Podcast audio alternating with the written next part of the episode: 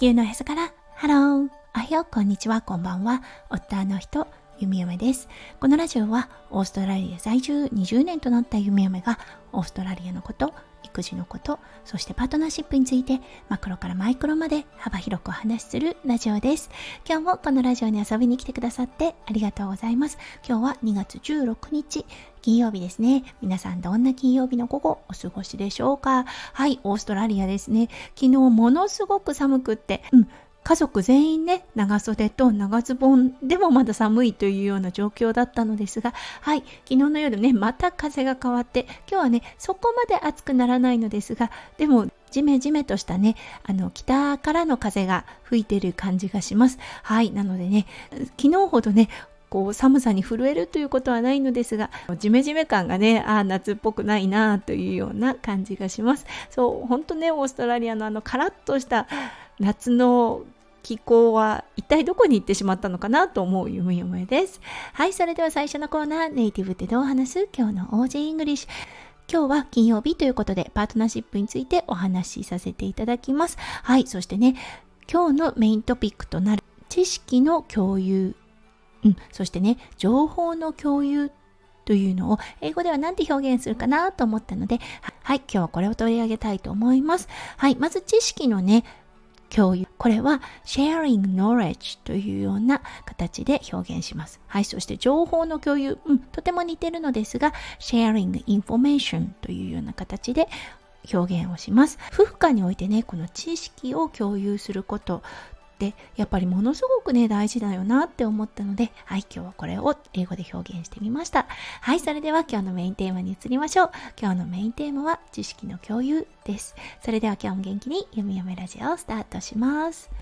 はい、夫翔ちゃんですね。本当に勉強家です。そう、お仕事のね、空き時間があった時は、特にね情報収集そう知識を深めるためにいろんな本を読んでいたりとかねあとはあのウェブで検索してみたりというようなことをしています。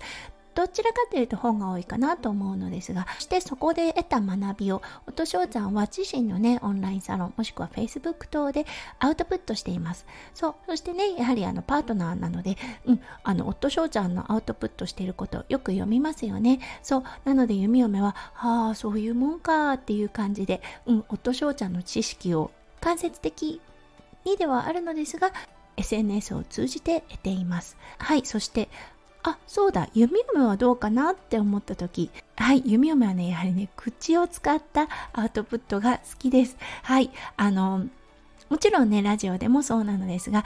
あとは夫婦でね、お話をしてる時ですよね。そう、その時に弓嫁は自分の学びになったことをアウトプットしていきます。うん、そしてね、弓嫁やっぱりすごく女性能だなって自分で思うんですよね。そう、しどろもどろになってみたりですとか、あとはね、あの気象転結がしっかりしてなかったりっていうところがあります。多々あります。ラジオでももちろんそうなのですが、はい、あの、特に夫婦の会話となると、うん、あの、いろんなところにトピックが飛び火してしまったりとかね。そう突拍子もないところでいきなりねあの会話を振ってみたりというようなことがはい多々あります、うん、でもねそこを懐の深い夫翔ちゃん。どういう経緯でねこのトピックになったのっていうのを質問した後ですね。あなるほどそうなんだねみたいな感じで話を聞いてくれます。このアウトプットすることでものすごくね自分のためになるんですよね。人に説明する。ものすごく難しい行為です。そう、